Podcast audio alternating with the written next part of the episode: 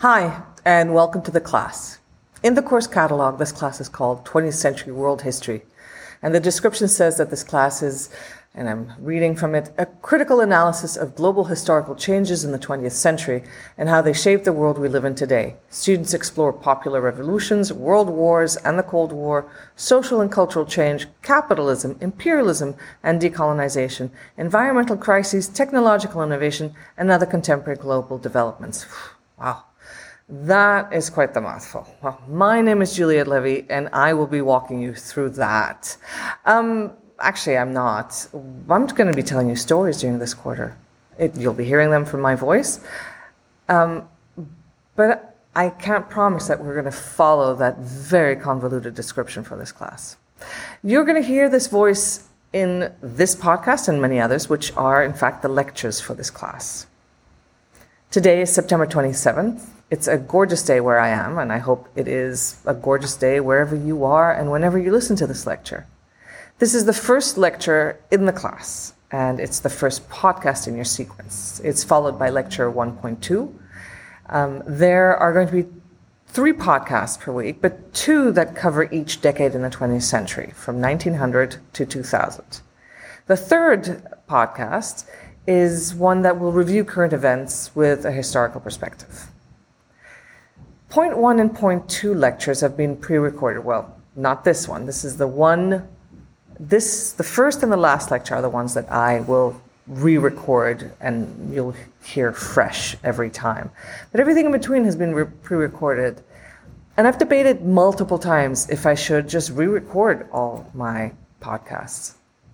And every time I come back to the realization that no, the podcasts, my voice in them, reflect what I want you to hear because they show what I felt when I was exploring the content of these lectures. And they reveal what I knew at the time. You know, history faculty are not robots, and, and I want you to hear me cough or, or deal with an emotion, which is going to happen. And this also allows me to record an additional shorter lecture, right? I have time um, to write this, this third lecture every week when current events conspire to make history present, which, by the way, they inevitably do. Um, and should there be a week when, um, when there isn't anything happening in the world that requires a historical perspective, what I'll often do in the third pa- podcast is update you on discoveries about each decade that I did not mention in the point one and point two podcasts. So you see, history isn't static. Just because something happened in the past doesn't mean that we now know everything about it and I can tell you all about it. The past is more often a reflection, and like reflections, it refracts the many different ways, depending on what type of light it's subjected to, who is looking, what lens they're using. And I need that third podcast so that you can see that, to help you see just how flexible the past is. Please use the Piazza board to let me know if you've got any specific questions about current events and their relationship to history. I will find a way to address them in one of those shorter lectures, okay? But for now, let's, let's focus on the class. Today, I really want to spend a little time telling you what history is and why history might matter to maths, engineering, biochem, and computer science students. History is not just a discipline different from yours. History is memory. History is context. History is what we remember and what is remembered. And as such, it's, it's flexible, it's malleable, it's an ever changing thing. Now, think about your first day on campus. Depending how long ago that was, it will have a very different feel, a very different hue. If you'd written a diary entry on, about that first day on your first day, it would probably read really differently than if I asked you to write about that first day today. It's not that the diary entry would be wrong or that you're lying about it today. It's that your perspective over that experience, your memory of it has changed over time. You have changed as well. So as you change in the present, your perspective over the past also changes. And this is one of the ways in which the present and the past are in constant conversation with one another. A static version of history assumes strict paths for the present, for the past, and for the future. Your lived experience should already have exposed you to the fact that this is just not so. We're constantly reassessing our past. we're constantly reinterpreting our present. And thereby, we're also constantly impacting our future. So, just as the past and the present are in constant conversation, the future and the past are intimately and intricately connected. You may think that you don't like history, or that a class like this can't possibly have any bearing on your future as a physicist, or as a computer programmer, or as a lawyer, or as a business person. I hope to convince you otherwise this quarter. Now, I, I don't mean to transform you into historians. But I just hope that by the end of the 10th week of class, you'll understand what I mean when I say that history is memory. And you'll know how important your understanding of where we've been, how important that is to understand where we're going and where we are. Now, let me start with a, little example about technology and innovations. There's a, there's a really sort of seductive notion that great inventors just appear. They make breakthroughs. They're geniuses, like almost in a vacuum, right? Elon Musk, he's, you know, there, poof, out of nowhere. SpaceX and Tesla. But all these inventions have backstories. All these people have backstories. And those backstories are not always clear. I mean, Tesla, the company, the name of the company itself, harks back to Nikola Tesla, who was alive 100 years ago and made himself made great innovations that inspired Elon Musk. And the biography of Elon Musk himself, right, if we're thinking about people, will be written over and over again. And every time it will recast him in a different light. And sometimes that light is going to be really, really, um, you know, sort of flattering, and sometimes not so much. The fact is, no machine, no innovation, no innovator just appeared out of the blue. Each innovation is, in fact, the product of innovations that came before it. It is the product of inventors that had lives and values all of which matter to what they produced. I mean, the fact that today we still associate technological innovation with masculine traits is because for years women inventors were sidelined and ignored. Now, that is a product of values, and it has impacted our world in multiple ways. It's got nothing to do with technology and everything to do with humans. So, yes, technology is a construct, and it has a history, and that history impacts how you think about tech and what you may want to innovate on. There's an ex- here, that is one of the examples of the present and the future being impacted by the past. There's a great quote by William Gibson, a great sci fi cyberpunk author, and it goes like this When the past is always with you, it may as well be present. And if it is present, it will be future as well. Well, that doesn't solve our question, which is what is the past? All right. Well, this class is called the long 20th century. So, what does that mean? The century starts on January 1st, 1900. So, the fir- first in the series should be zero. But this first lecture is lecture 1.1. So, which is it? Is the first year of the century 1900 or 1901? Let me tell you, in terms of historical events, they really don't care what year it is. And to the passing of time, the fact that as of January 1st, 1900, humans would now refer to it as the first year of the 20th century, it makes no difference. But humans, they need structure, which is why they've tried to mark the movement of the planets around the sun and through its orbit by organizing it into seasons and years and months and weeks and days. And we have to organize those structures in a way. Now, to most people, and that may include some of you, the discipline of history is simply the study of the past, or the recollection of events or people in the past. Your survey answers are wonderfully explicit on that front, and, and I'm really grateful to you for your honest answers. Um, I'm quoting, excruciatingly boring, is what some of you said about history. What's the point of it? Oh, so tedious. Who cares about dates and kings? You know, honestly, I blame your history teachers in high school for those opinions. Because if I had to memorize dates of battles and names of kings, I would hate history too. But there are other ways of thinking about history. And I'll tell you about those in a second, but I, I, just want you to know that I will never ask you to remember a date. You might need to know what comes before or after something, so get the sequence right. But there's no memorization in this class. All right, so when I was in college, I had to read a really short book called What is History by a British scholar named Edward Hallett Carr. It's a great little book, and to those of you who are interested by what I'm going to talk about next, pick it up. It's just easy reading. Carr wrote a book called What is History in 1961, uh, a time of some major shifts in the global balance, as you'll learn in this class. The book It's based on a series of lectures he gave about historiography. Now, what does historiography mean? Historiography means the writing of history. So that's essentially the act of making history. And what Carr was saying was that history, excuse me, see, I tell you, I'm going to keep those coughs in there. I am real and I don't produce, hyper-produce these podcasts. So Carr posits that history is an unending dialogue between the present and the past. Carr's argument was that any historical analysis could only ever be an interpretation, biased inevitably by the author's perspective, by their point of view, by their own place in history. So what he was saying is that historians are biased because they're human, the same way that humans cough, they are biased, and that they have a perspective that is determined by their point of view. So today we'd call that positionality. Carr was effectively saying that there is no, there's no objective truth to be found in the history that positionality really determines truth, and therefore there can be no truth. What he was saying was that what makes a historical fact historically relevant is a matter of opinion.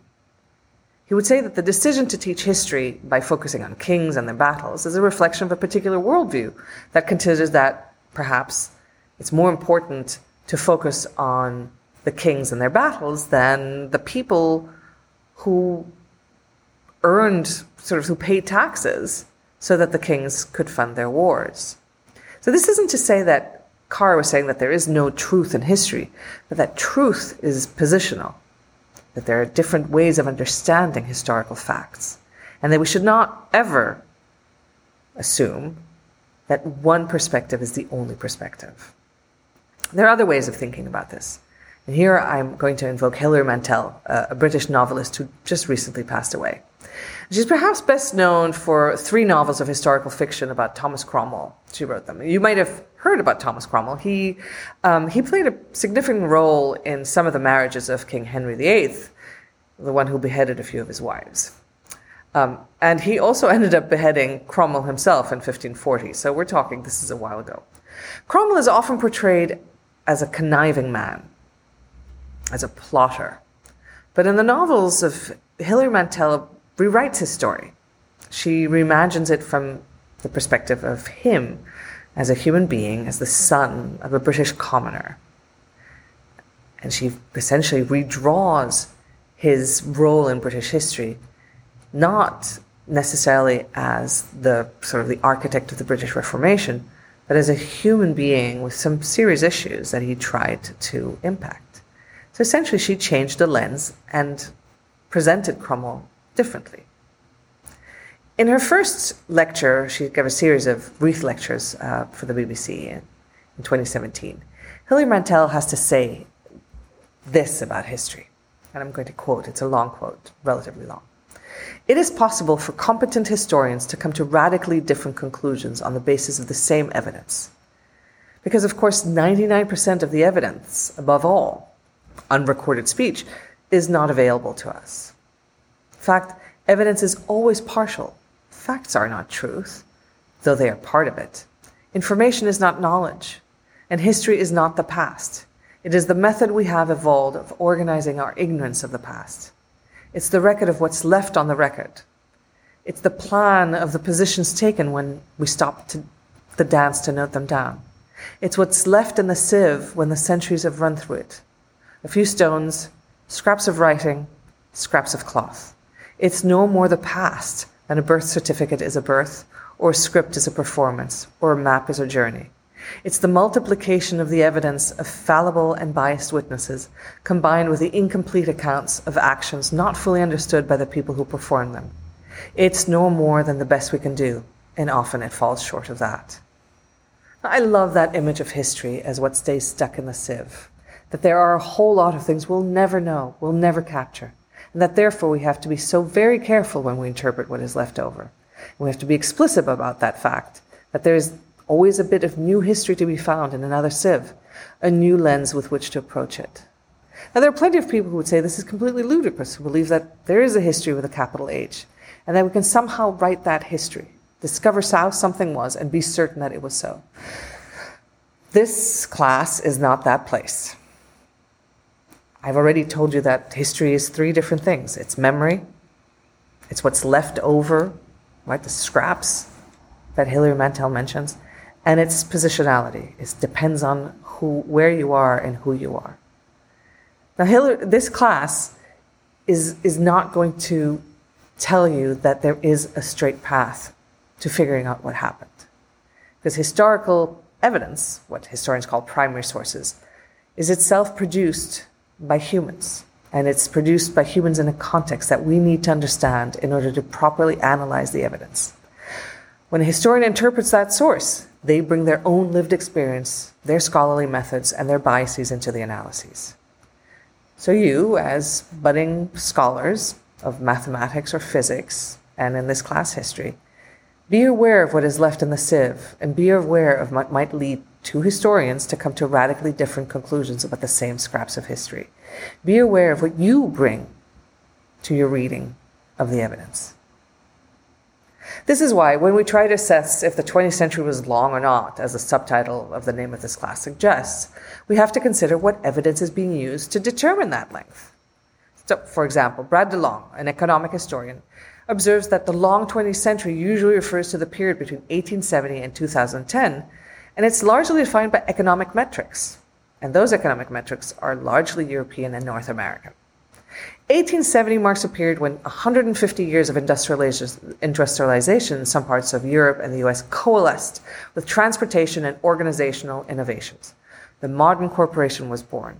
Industrial research lab flourished, and globalizations, as we refer to it today, became the norm. In 1870, approximately 70% of the world's population lived in extreme poverty. In 2010, that number was less than 9%. The innovations in medicine, food production, labor organization of the period meant that in aggregate, people live longer, eat more, and work less than in the previous century. I hope it's dawning on you where this perspective may start to falter. We have enormous amounts of data about European economies that were the first to industrialize, and American states that became the birthplace of American industry and the magnet of so much immigration from Europe. So, if we're looking for data on economic activity and see the world in terms of that, we will develop a perspective that prioritizes economic growth as the historical driver. But what if we turn the perspective upside down and focus on African nations? Their timeline may be defined by a completely different set of values.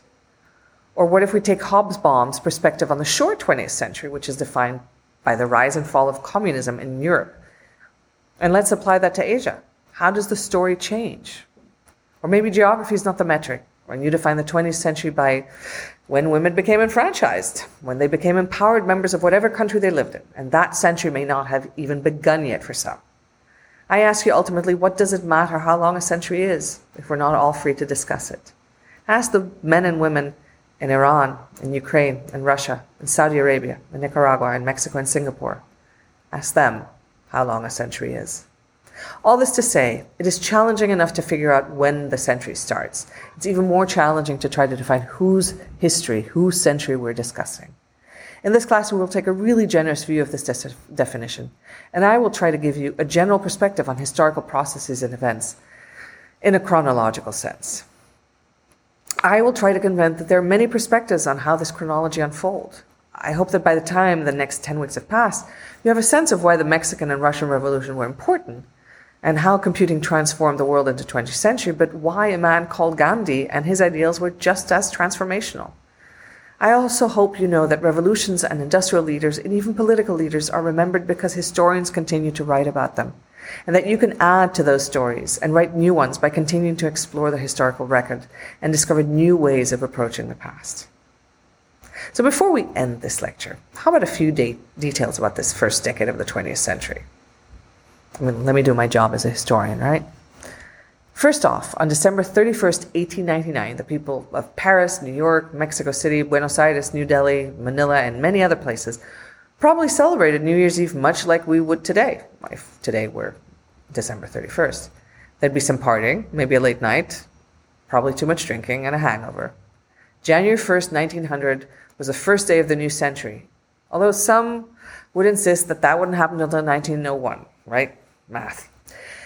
But this is the decade when Einstein made his greatest contributions to science. He wrote most of his work the, on quantum physics in 1905. And it was, by all accounts, a miraculous year for modern quantum physics.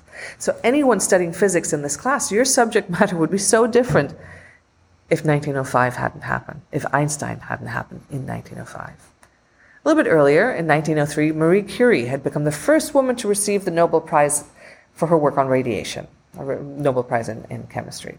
Originally, the prize was going to be announced for Pierre Curie, her husband, and Henri Becquerel, their co worker.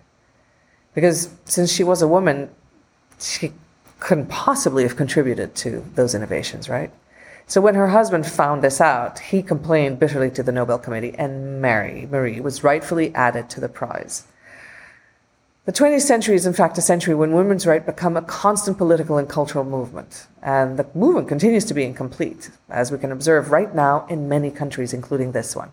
But Marie Curie's Nobel Prize can be seen as a bellwether moment. She would become the first female professor at the University of Paris, even if her membership at the French Academy of Sciences would continue to be declined. In fact, the French Academy of Science did not accept a woman amongst their ranks until 1962.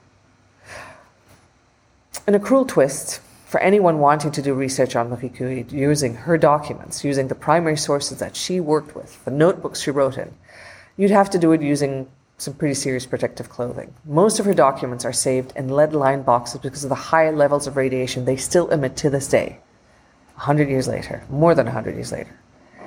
A consequence of the ionizing radiation that she was working on. The negative effects of that radiation would only be understood well after her death from the effects of that radiation.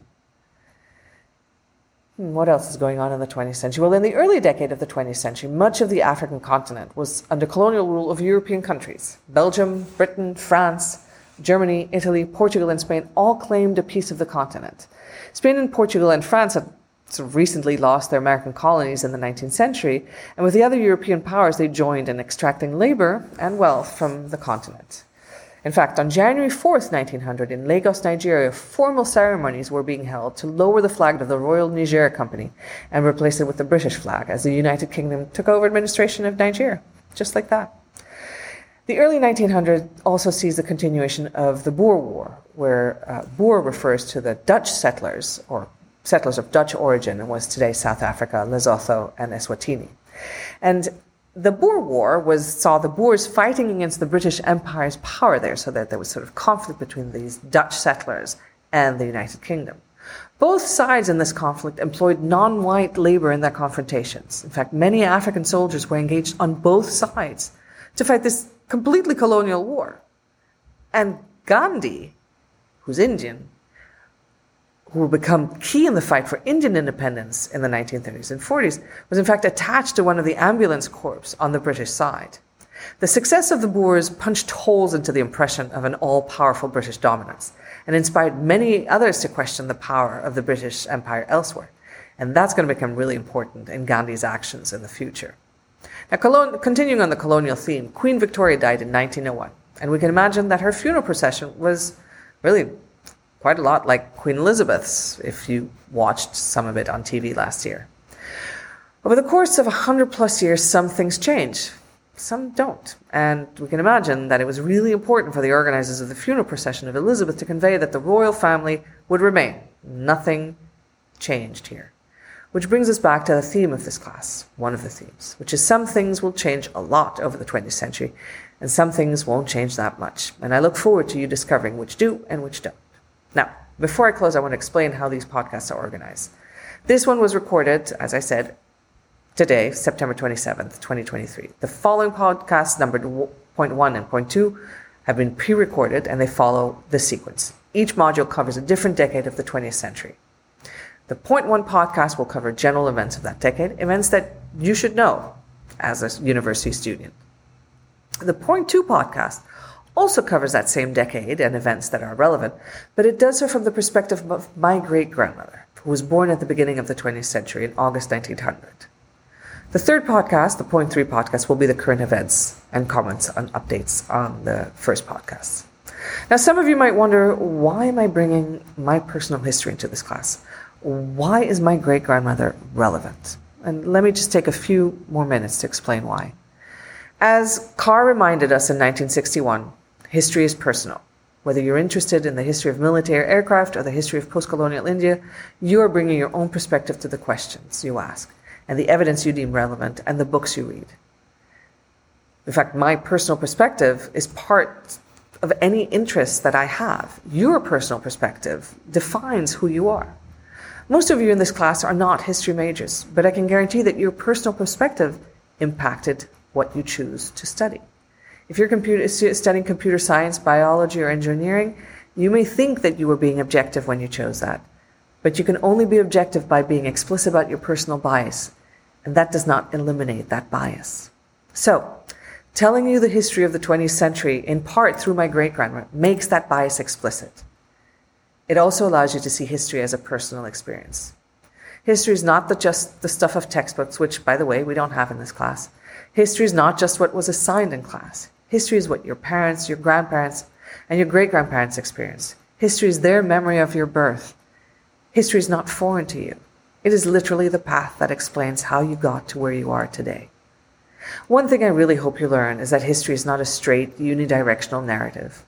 Expert historians may be the ones who spend the most time trying to analyze the historical evidence, but historians are not the ones who decide what history matters, whose history gets told.